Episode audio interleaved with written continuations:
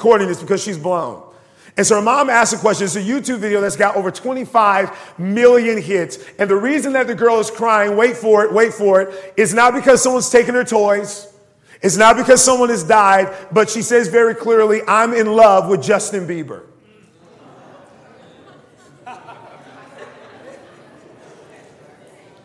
Mom asked her, Why are you crying? And she said, Because I'm in love with Justin Bieber. Why is that something to cry over? She said, Because he loves me.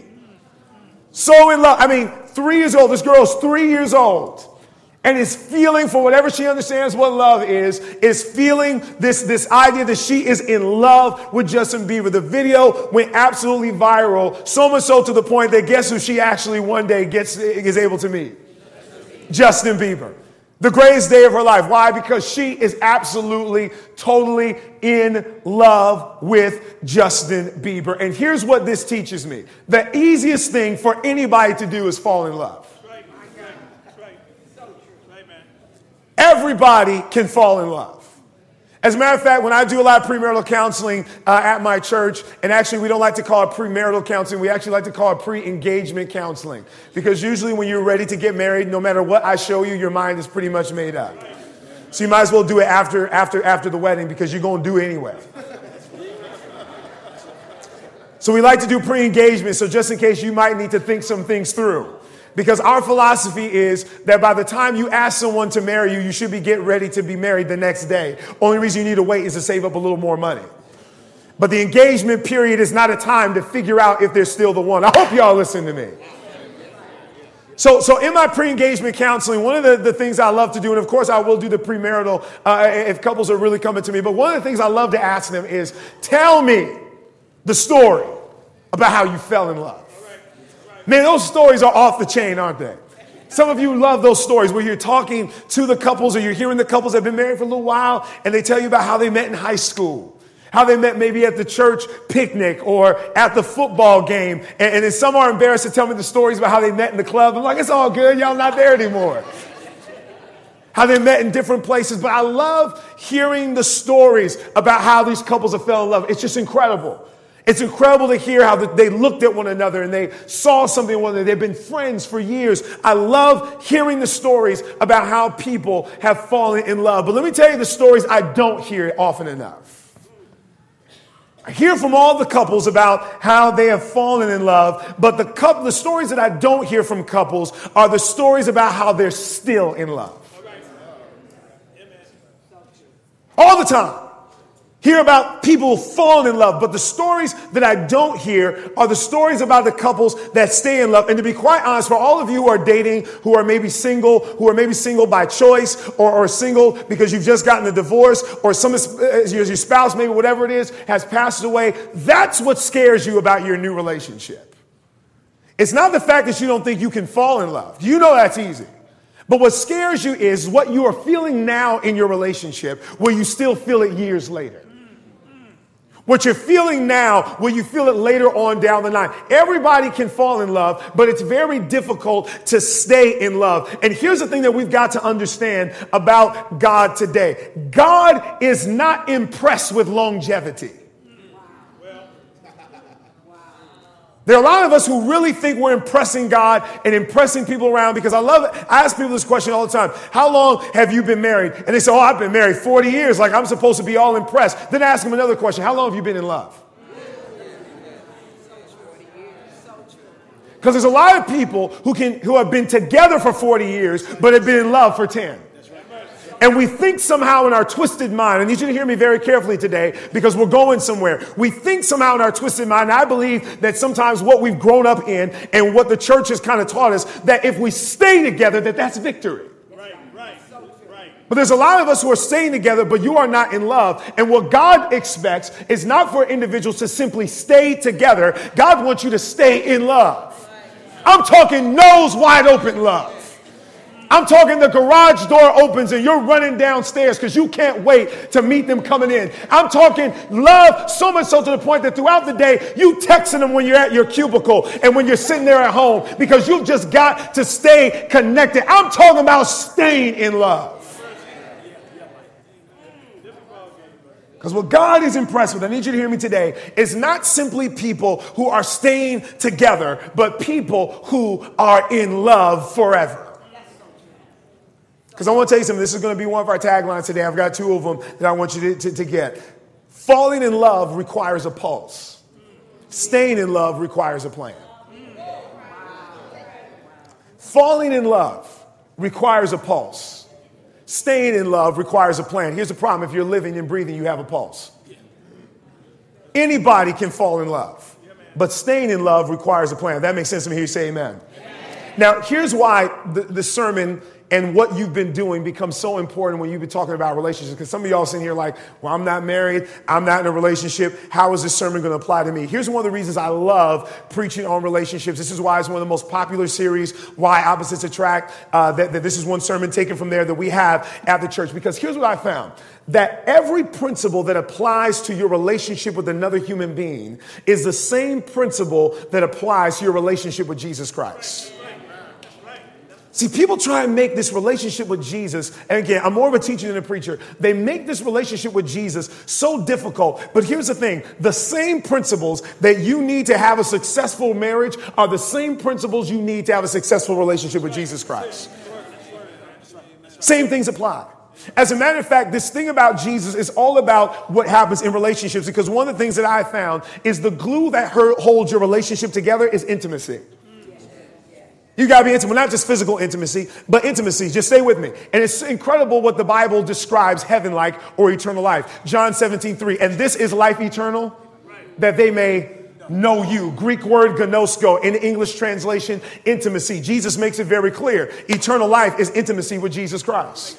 See, you've been duped into thinking eternal life is heaven where you're walking on streets of gold. That ain't it. That's a place. But eternal life is a relationship with Jesus Christ. Therefore, if it's me and Jesus in a box, that's eternal life for me. I don't need streets of gold. I just need to be intimate with God.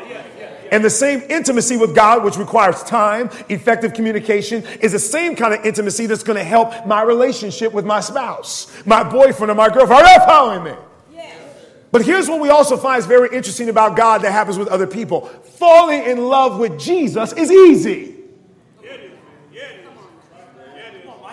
That's easy. Everybody falls in love with God at some point. 9 11 happened. Everybody loved Jesus after that. Showing up to church, Jesus, Jesus. We gotta have Jesus. Gotta be with Jesus. Why? Because some tragedy happens. Someone dies in your family. Jesus, Jesus. I wanna be with Jesus. You go to a federation, come down crying to the appeal. Jesus, Jesus, Jesus. In love with Jesus. We all fall in love with Jesus, but the question is, are we still in love with Jesus? See, that's the problem in the church. Not people who have fallen in love, but not enough who stay in love with one another and with God. That's what we're missing. And Christ is like, there is something that I want to give you that will help you stay in love with each other and with me forever. And that's why he cries out to one of the churches in Philadelphia. He says, Yo, you guys have lost your first love. And that's where a lot of us are if we're honest with ourselves. At one point in time in your Christian experience, you've fallen in love with God, but you don't love him the same way that you do anymore. You just don't. Yes, you come here. Yes, you go here. Yes, you attend. Yes, you sing. Just like there's a lot of couples who pay the same bills, live under the same roof, but don't love each other. Because God's about, I'm not just about you saying you're with me, be in love with me. Nose open for Jesus Christ. Can't wait to crack open the word because you're going to be the one you love. Can't wait to rush here to the house of God. Doesn't matter what day it is, as long as it's open, because I just want to be around God. I want to be around His people. Why? Because I'm that in love with Jesus Christ. Falling in love requires a pulse. Staying in love requires a plan. Y'all still with this preacher so far? Now, here's a difficult part. I'm going to get to. It. I'm going to get to. Here's a difficult part about staying in love. We don't have a lot of examples of what that looks like. What, what God set up in the institution, in the human family, was this to be a laboratory of love so that the children growing up in that family could look and see what a loving relationship is supposed to look like. That's what they're supposed to see. And then what they do is based on what they have seen, they then go out and look for the same thing. Maybe it looks different as far as it doesn't have to be the exact same way, but they're looking for love. But, but, but here's the issue most individuals have not grown up in homes where, number one, both parents are there.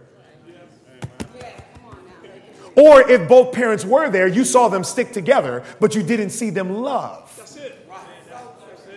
That's why just having two parents in the home is not enough. And so now I want you to see the picture of, of, what ends up taking place. I've got one person here who's grown up in a home. They don't see love. Another person who's grown up in a completely different home. They really have not seen love. They've seen their parents stay together, but they haven't seen them love one another. They, so this couple over here, their parents have broken up and now we go through our, our different lives and eventually we connect. Now, what are we passing on to the next generation? Are y'all still with me? And so some professionals, watch this, some professionals have come up with a list of things of what it takes for a child and what they need to see inside of the home to carry it from one place of their lives into the next phase. And here's those list of things. Some of you might want to write these down, so I'm going to go uh, somewhat slow. But here's what they said in order for you to have a successful, long lasting, loving relationship, you have to see in your home respect. Amen. So what they got to see. They have to see respect amongst two individuals. Number two, they need to see encouragement. They've got to see encouragement. They've got to see two individuals encouraging one another, lifting one another up. They also have to see comfort. There's comfort. Let me ask a question Is there comfort for you to fail in your home? Not because we want to encourage failing, but I remember what John says Brethren, I pray that you don't sin. But if you do, You've got to advocate with the Father. Is there a level of comfort in your home where you can be you? Uh, do you have security? They need to see security. They need to see support. They need to see acceptance. They need to see approval. They need to see appreciation. They need attention and they need affection. And what professionals have found is when individuals have grown up in homes where they've seen this between parents, they then take that into their new relationship. And when they hook up with someone else who has seen it, the cycle now begins anew where we begin to spread these things throughout our families. But let's be honest, we don't have that kind of stuff in our homes. And then we wonder why our children, we get so bent out of shape when our teenagers are bringing home knuckleheads. Because y'all knuckleheads. You just happen to be knuckleheads who go to church. And knuckleheads who have decided not to get a divorce because, as my boy's nickname is, cheaper, it's cheaper to keep her. Because if you'd afford it, you'd be gone. If you didn't think the church would look differently at you, you'd be gone. But you're not staying because you're in love, you're staying out of a necessity. And the kids see that and they don't get the affection, they don't get the attention because how can you give something to somebody else that you're not getting from a spouse? Help me, Jesus. And then they go and repeat the thing over and over and over and over again. And the reason the church is a mess is not all the time because of poor leadership or because of pastors or because we're in the last days or because of all this stuff. But Ellen White says in Adventist Home that the success and the well being of society is dependent upon home influences. You want to fix the church? Fix the families. We've got to learn how to stay in love. So Jesus, Jesus helps us out with this a little bit. Jesus helps us out with this. When you look though at the, at the word love, and, and here's what he does. He tells them something crazy. He says, a new commandment I give you. A new commandment. Now they're probably like, okay, what haven't we heard? What haven't we heard? We've heard it all pretty much, Jesus, but we're willing to hear it. A new commandment I give you, that you love one another. And he's like, I can see the disciples. Well, yeah. What's new about that? What's new? We know we're supposed to love one another. That's what, we, that's what we're taught. We're taught all the time. We hear it all the time. Love one another. But he adds something to it. And this is what makes it new. As I have loved you. Yo, that changes the game, y'all. He's like, here's the new command. Y'all know to love one another. That's all good. He said, but now you're going to do it the way I love you. And so now everything that's funneled and considered love must be seen through the eyes of the way Christ loves us. Everything. Because he says it's a new commandment. Don't just love one another, but I'm adding something to it. Love like I. As I. And I love the Greek phrasing there. Not somewhat like I, not kind of like I, but just as. So he says, love just as. And he does something even crazy here with the word love, because if you look up love in the dictionary, it's actually written as a noun. Right. Love is written as a noun. But Jesus here in the Greek doesn't use love as a noun, but he uses it as a verb because here's the thing I think Jesus is trying to get us to do. You fall in love with the noun, you stay in love with the verb. Fall in love with the noun, but you'll stay in love with the verb. But the Greek here for the word love, outside of just agape, because I know y'all know that. Y'all know that. But the Greek here just gets ridiculous. And here's where we're really going to get into it how to stay in love forever. But agapao, this word that Jesus used in John 13, verse 34, is broken down in this way it's a verb, present, active, subjunctive. Yeah, we're going to get to that. We didn't go to seminary for nothing. Come on, somebody. But here's what's interesting. The first part, let's break down each portion of that. Let's break down each portion of that. I love how y'all have not placed a clock in front of me. So I'm just going to go until y'all fall asleep. No, I'm teasing. But, but, but here it is how you describe it in the Greek as a verb. A word that describes an action, of course, makes sense, we know that. A state of being, or I love this, the production of a result. Love produces results. So Here's the question I got to ask you about your relationship What results has your relationship produced? What is it? Because if we honest, if we're honest with ourselves, our relationships with our spouse, with our boyfriends or girlfriends have not produced loving, godly results. But yet we call it love. But yet we declare we're in love. And the idea is that if you love somebody, love ought to produce something that can show it's real love. That's why you gotta be careful throwing that word around. I just gotta be real with you. Because if you say you love somebody, then the results of that love ought to be tangible for the people who are watching that relationship grow. See, I have no problem with my young people. Some, of y'all young people, teenagers, dating, maybe even in college, dating, and you look and you say you love somebody. I'm all good with that. Show me what that love has done. And not only what it's done, but what has it done that is godly. Because remember, love one another as I have loved you. So watch this. If I declare that I'm loving someone, whether it's a spouse, boyfriend, girlfriend, husband, wife, whatever that is, the results of that relationship ought to produce some godly fruit. And if love has, if your relationship has not produced anything godly, I'm gonna tell you something, you ain't in love. You're in something, but you're not in love. Folk, this thing messed me up. Because love must produce something. Hence the reason I love how this connects to your relationship with Jesus Christ. Because it gets on my nerves. How many of us can say we love God and not see the results of the love? Yeah, yeah, I love God, love Him all the time. But what has the love done? Are you more forgiving now? Are you kinder now? Are you more understanding now? Do you study more now? Do you connect with God now? Do you forgive people more now? No, but I love God. Then you aren't in love because love will always produce a result. Now, here's the thing I got to tell you our relationships produce stuff, but it's not godly stuff. But love will always produce godly results. I, am going to take this a little, little further. Love should produce godly children. See, like to get on the kids and how crazy they are, but let me ask you were they conceived and put together in love? Because love produces a godly result. I hope you all are listening to me.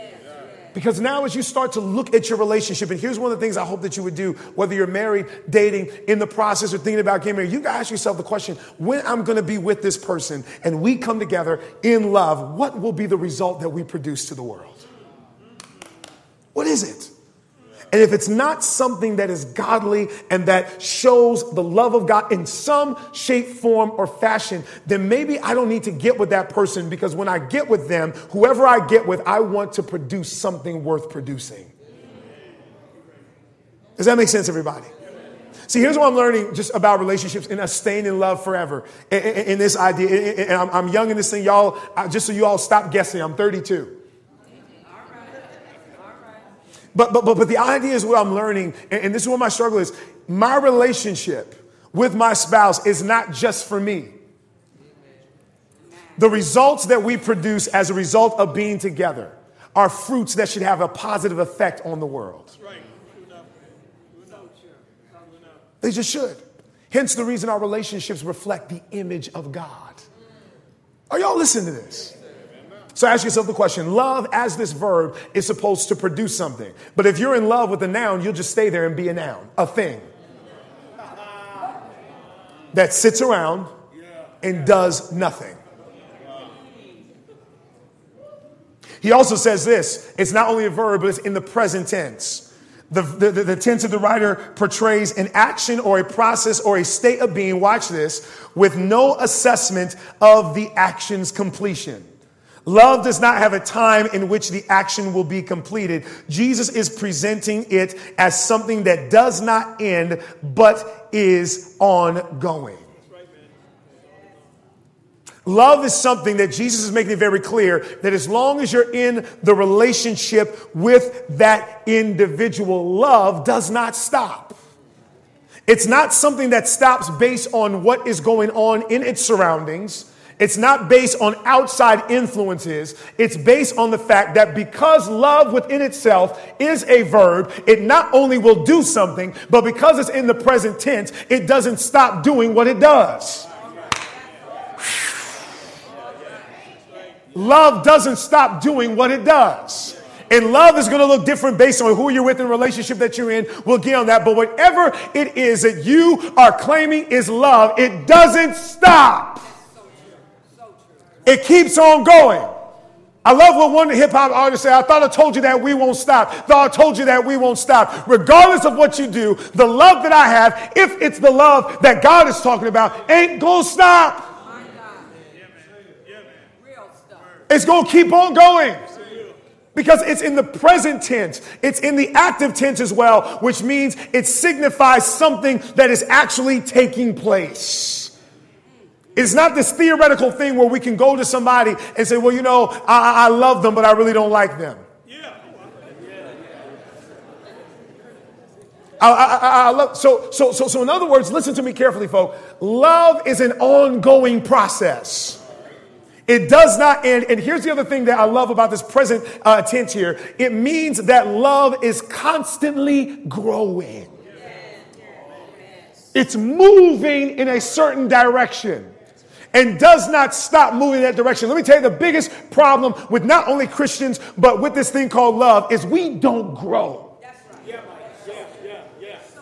We stay right there. And here's some of the, the, the, reason that we don't grow is because your right there looks better than a lot of other people's right there. So you're, you're okay with that. You're excited about that because you're like, our right there is better than Sister So and so's right there. So we're going to stay just right here. And God's like, no, that's not love. That's not in the present tense because the present tense says we're right here, but we're going to get right there. And even though right here is good, we know over there is better. And we're going to keep growing and growing and growing and growing and growing in love. We don't stop. And part of the reason we don't stay in love forever is because some of us, two things happen. I need you to hear me carefully. Some of us like to stay in one spot, or there's one of us that wants to grow and the other one doesn't. So one is trying to stretch, and they're like, yo, we got to stay in love. We got to be in love. Let's travel. Let's do these different things. Let's be intentional. Let's do all these kinds of things to make sure that our love grows. And one isn't interested in that. And so one grows on. And if I had time to preach another sermon, they grow in love with someone else. That's one of the things why I love doing the pre engagement stuff because you need to see if the person you're about to hook up with is someone who likes to grow. Because I'm telling you, there's gonna come a point, y'all gonna be in love, gonna be in love, gonna be in love, gonna be in love, gonna be. In... There you go. There you go. There you go. I see it all the time. And you'll be disappointed. If that makes sense to me, you say amen. amen. It's also written here in the subjunctive mood, the mood that normally presents the verbal action. And the verbal action is what, everybody? Love. There you go. Somebody's with me. The mood that normally presents the verbal action as being probable, or I love this next part, intentional. Jesus is saying the idea of love and loving is intentional. It doesn't automatically happen. You don't automatically stay in love there is something intentional that must take place as a result of you saying that you love somebody. Does that make sense, everybody?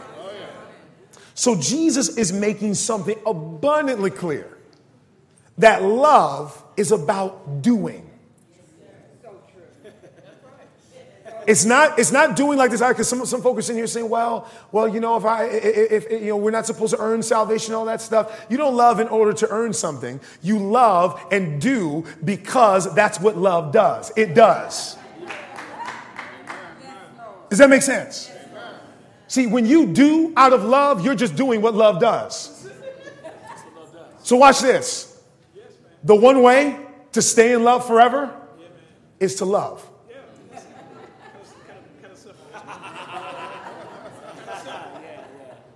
the way you stay in love forever is love. Because love, within the way that Jesus has just presented it, does something. And the reason we don't stay in love, I'm gonna tell you, we stop doing. You're not in love anymore because you're not doing what love does. And the less you love, the less you'll be in love. I'm sorry if y'all were looking for something like deeper than that. But the reason you're not in love is because you stopped loving. So true. And that's why Jesus says, Love as I've loved. Because the way that people stay in love with Christ, and while we can't resist him eventually, is because he doesn't stop loving. He's relentless in his love.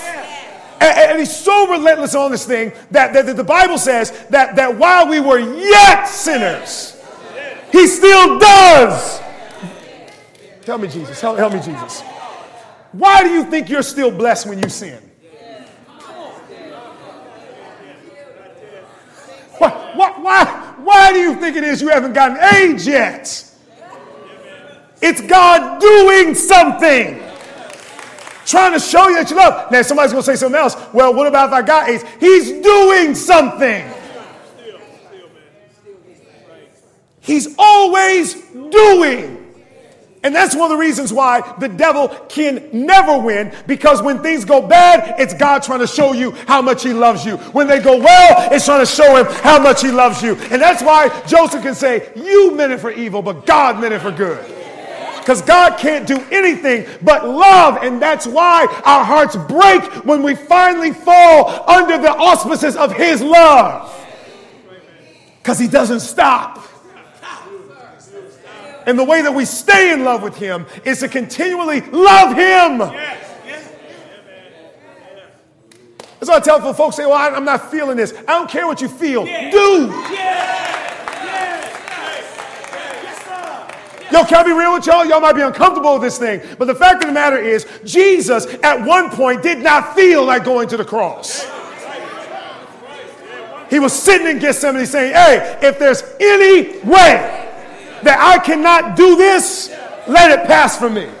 Nevertheless, because I love, I might not feel it, but love is going to make me do it.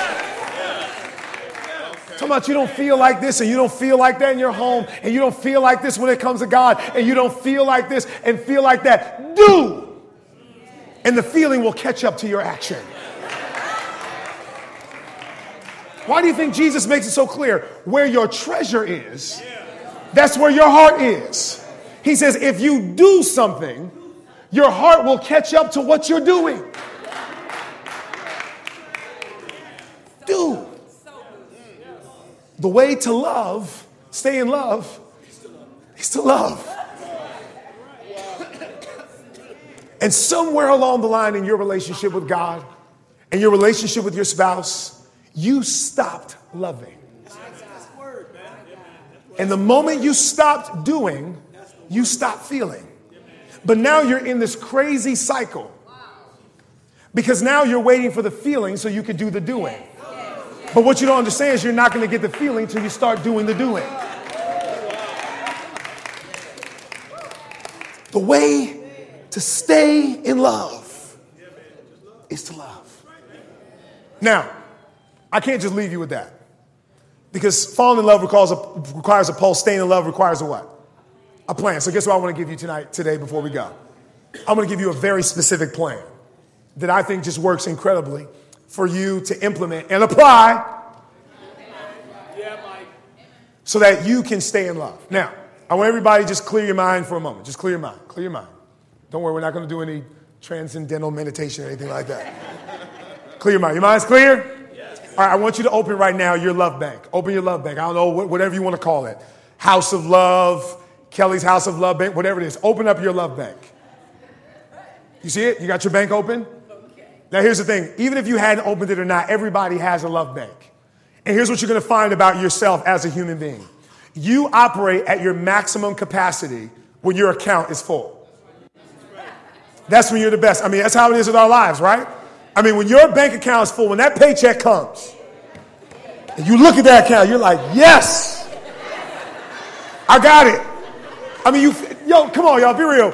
Even if you ain't making that much, but when the account is full, I mean, there's just something about life. You're not as worried. Now, now, now, now, when it's empty, now I might not have done anything to you, but you treat me different when your account's empty. You stay with me when your account's empty. Now, I, ain't, I, I don't have nothing on your account, but you treat me different because your account's empty. You stink with me. Well, you know, my day ain't this. I'm like, dude. So here's the idea with our love bank. When your love bank is full, you're at maximum capacity. That's the best. And so the goal is listen to me carefully. The goal is to make sure that your love bank is always full. That's it. So you've opened up this account. Now, now here's the thing when, when it comes uh, to, to this love bank. Um, there are people who we allow in our lives that when you allow them in your lives, you allow them into your love bank. Now, here's the interesting thing about the people you allow into your life you allow them to make deposits, but they can also make withdrawals. And some people you allow in your life make more withdrawals than they do deposits. That, watch this. There are some people that you meet and your account is full, and then you leave them and it's in the negative. And then the good brother or sister comes by and they got to deal with your negative account self.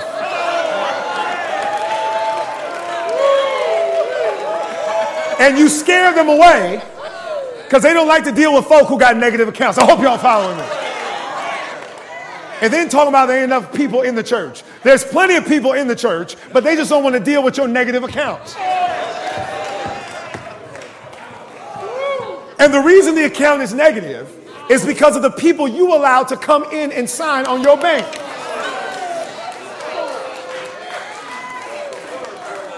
So I just, I just want to say, as you open this account and you recognize that you're full when you're at maximum capacity, listen to me carefully. There are some people that you know who are pulling out more than they put in. I'm asking you to do something real crazy. Take them off your accounts. Like, just. Now, I'm to be transparent. When I grew up, I, I was in this, uh, I, I, there was a bank, I can't remember the name, I think it was in Citadel Bank. And, and because of some stuff, I forgot to, to, to, close this account and I had a negative balance in Berrien Springs. So they put me in this thing called ChexSystems. Some of y'all know what I'm talking about.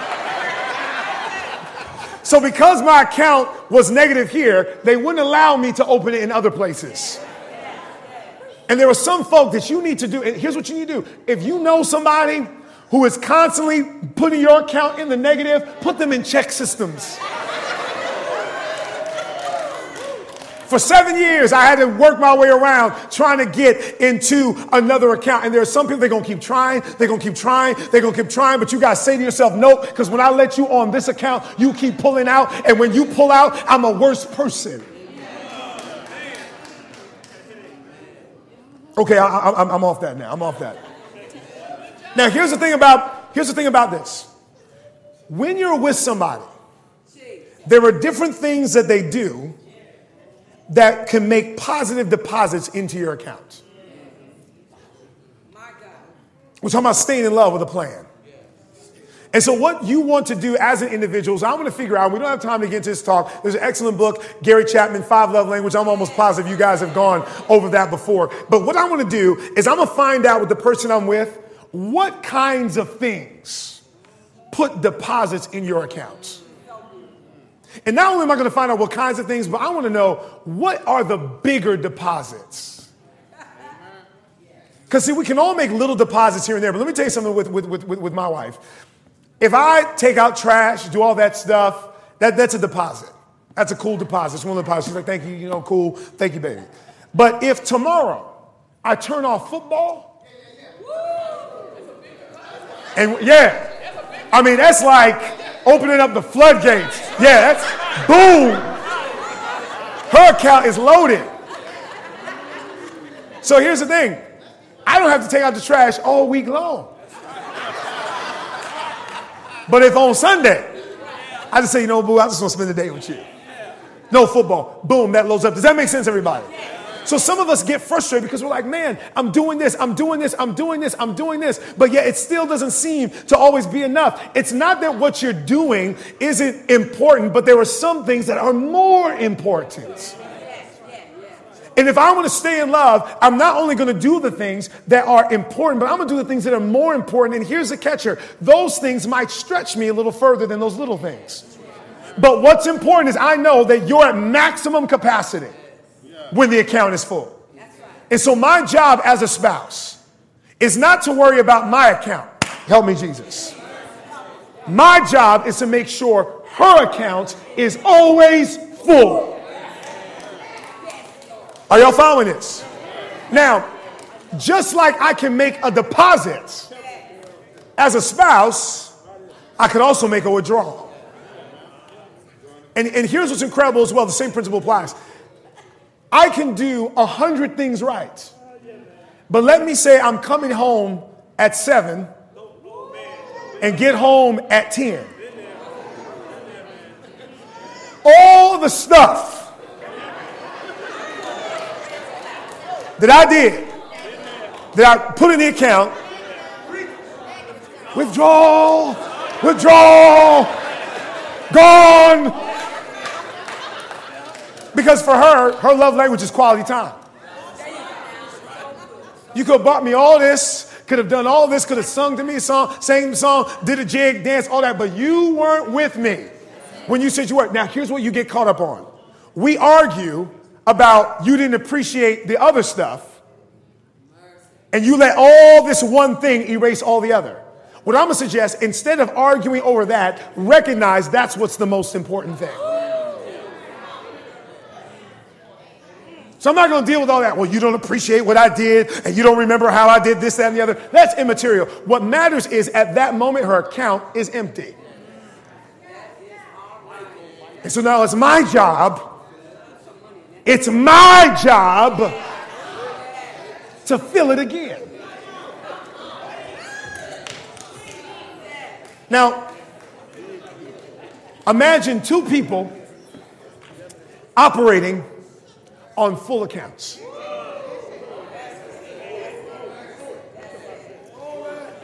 Let me tell you something about your relationship. You're going to make withdrawals. But the one way I keep my account in the positive is I make more deposits than I do withdrawals. I'm not perfect. I'm going to make mistakes. I'm going to disappoint you. I'm going to make a withdrawal. But you better know that for every withdrawal that I make, I'm going to go back and I'm going to study that thing. I'm going to look at it and say, now, how can I fill this account again? And here's the kicker I don't care if you're not filling mine. Because I know something crazy. The best way for me to get my account full is if yours is full first.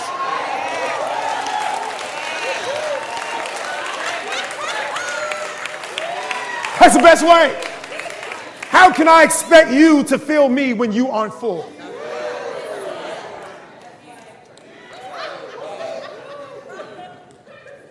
And so the plan that I want y'all to have, here's what I want you to do. I'm giving you some homework. If you could play softly for me, please. Fall in love with Jesus. I want you to play Fall in love with Jesus, please, if you know that. Play for me, please, if you know that. But but but but, but here's, here's, here's the thing I want you to do when you go home. For those of you who are married, those of you who are dating, here's what I want you to do. Here's the plan. You're in love. I know you are. You fell in love. But now you want to make sure you stay there. You stay there. I want you to go sit down. This is your homework. This is what you must do. Sit down and say, Boo, honey, baby, whatever you call them. Tell me the things that make your account full. Tell me the things that make your account full, not the things that make me comfortable. Not the things that I've simply been doing, but babe, have you been full? No, I haven't. So let me share with you very quickly what it is. And then you're going to turn around and say, now, what are the things that make your account full? And then after you both understand what those things are, I'm asking you to do something really crazy. Do it. Because let me tell you something about your God. I'm calling somebody to something today. I'm calling somebody to something today. Jesus has got a love account too. And there are some of us for too long who have only been concerned about Him filling our accounts. Let me tell you something crazy. Jesus made one deposit that He never has to do anything else again. Because when He said on the cross, Father, into thy hands, I love the Greek, I deposit my spirit. That filled everybody's account with everything they need. But Jesus has an account too. Because Jesus, as big and sovereign and awesome as he is, wants to be loved too. But here's the thing that's crazy about it the things that he asks us to do to fill his accounts, just too much for some of us. But we've got the audacity to say, hey, God, God, God, God, give me this and give me that and fill me this and fill me that. And Jesus says, Well, you know what? I, have got an account too. But Jesus even understood something. He says, Before I ask, I'm going to fill you up first. But today, God is, oh, I'm humbled by this thing. He is asking for our love. God is saying, Can you love me? Can you, no, no, can you love me like this? Like I want you to love one another like I'm loving you. Can you love me that way? Can you ask me, hey God, what are the things that fill your account? He says, cool, I've got this really big book that will show you. He says, you know what fills my account? When that person who's talking about you in church, you reconcile with them. Man, my account is filled. What, what really fills my account is that person that, that you cannot stand. At one time when you used to gossip about them at Sabbath, at Sabbath lunch, now you're on your knees crying out to me about them. My account is full. When, when you're praying with your family together, that fills my account. When you're in church and the life that you have in church is just like the life you have when nobody else is looking, I am filled with that. But today there's somebody under the sound of my voice, and Brother Heflin, I'm going to ask you if you could just start getting ready to sing for us. There's somebody today that is just falling right now. You feel it. The love of God is just on you right now. It is just on you. Decisions you were thinking about making now you're thinking differently because you feel the love of this God is just relentlessly been pursuing you and finally in this service it is caught up to you and God has grabbed you and has declared, I am so in love with you. And can we just have this loving, intimate relationship with one another? He's calling somebody to that today. So, my first appeal is this if there is somebody under the sound of my voice who has been tinkering around with Jesus, but today he stopped you, his love has stopped you dead in his tracks, and you want to surrender to this love, and you haven't done this before, I want you to slip out of your seat. And I know there's people watching online, and I know there's people here, but I want you to come down to the front. You've never given this thing over to Jesus.